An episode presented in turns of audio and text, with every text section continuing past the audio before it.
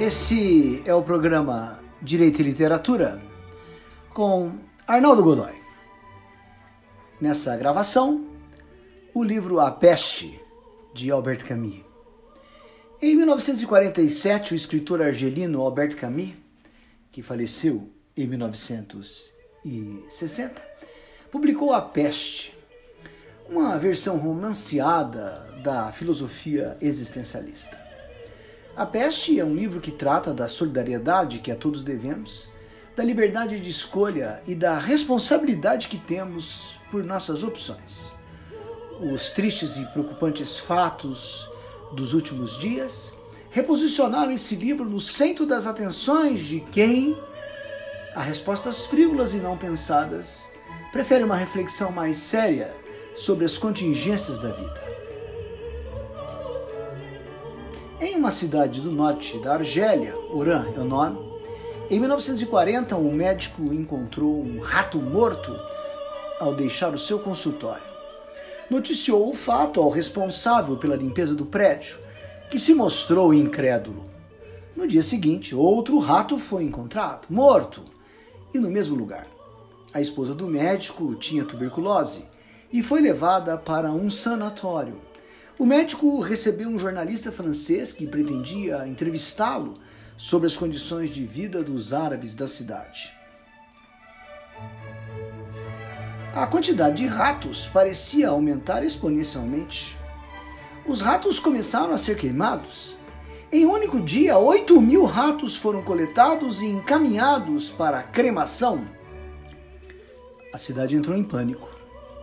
As pessoas sofriam com muita febre e as mortes se multiplicavam. Decretou-se um estado de praga. Os muros da cidade foram fechados. Iniciou-se a quarentena. Preocupava-se com a expansão da doença. Famílias foram separadas. Os mais doentes foram conduzidos para outros pontos da cidade, mais distantes. O padre local fez um inflamado sermão, dizendo tratar-se de um castigo divino e que a cidade bem o merecia. Estavam sofrendo, mas mereciam, é o que dizia o padre. Prisioneiros eram usados para movimentar e enterrar cadáveres. Os corpos se amontoavam nas ruas, crianças morriam. O padre ainda achava que tudo decorria dos planos divinos. Afirmava que os cristãos deveriam aceitar o destino.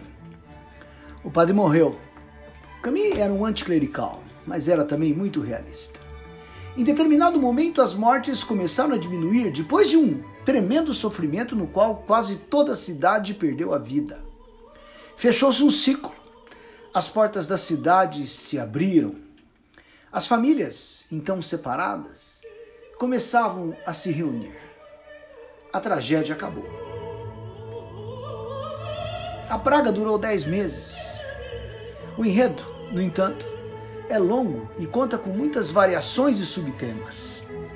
Vale a pena uma leitura detida.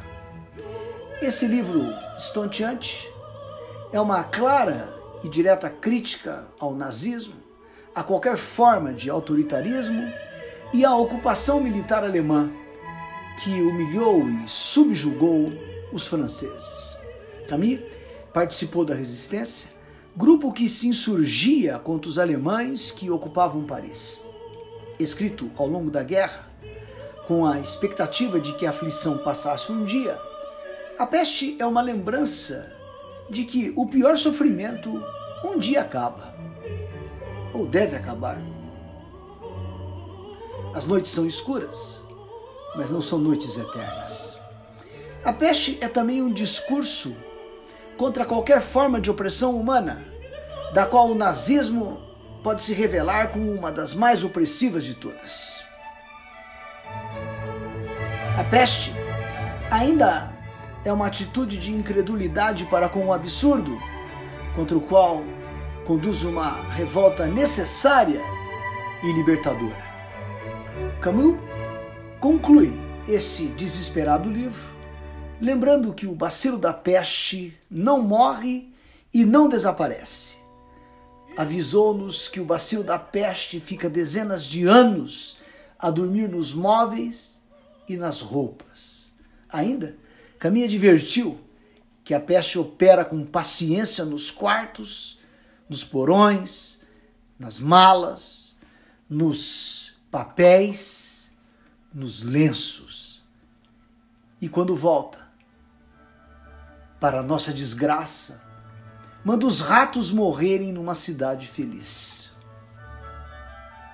Trocando-se ratos e bacilos por outros vírus e pragas, pense o quadro aflitivo que eu e o leitor vivemos, e os mais fragilizados mais ainda.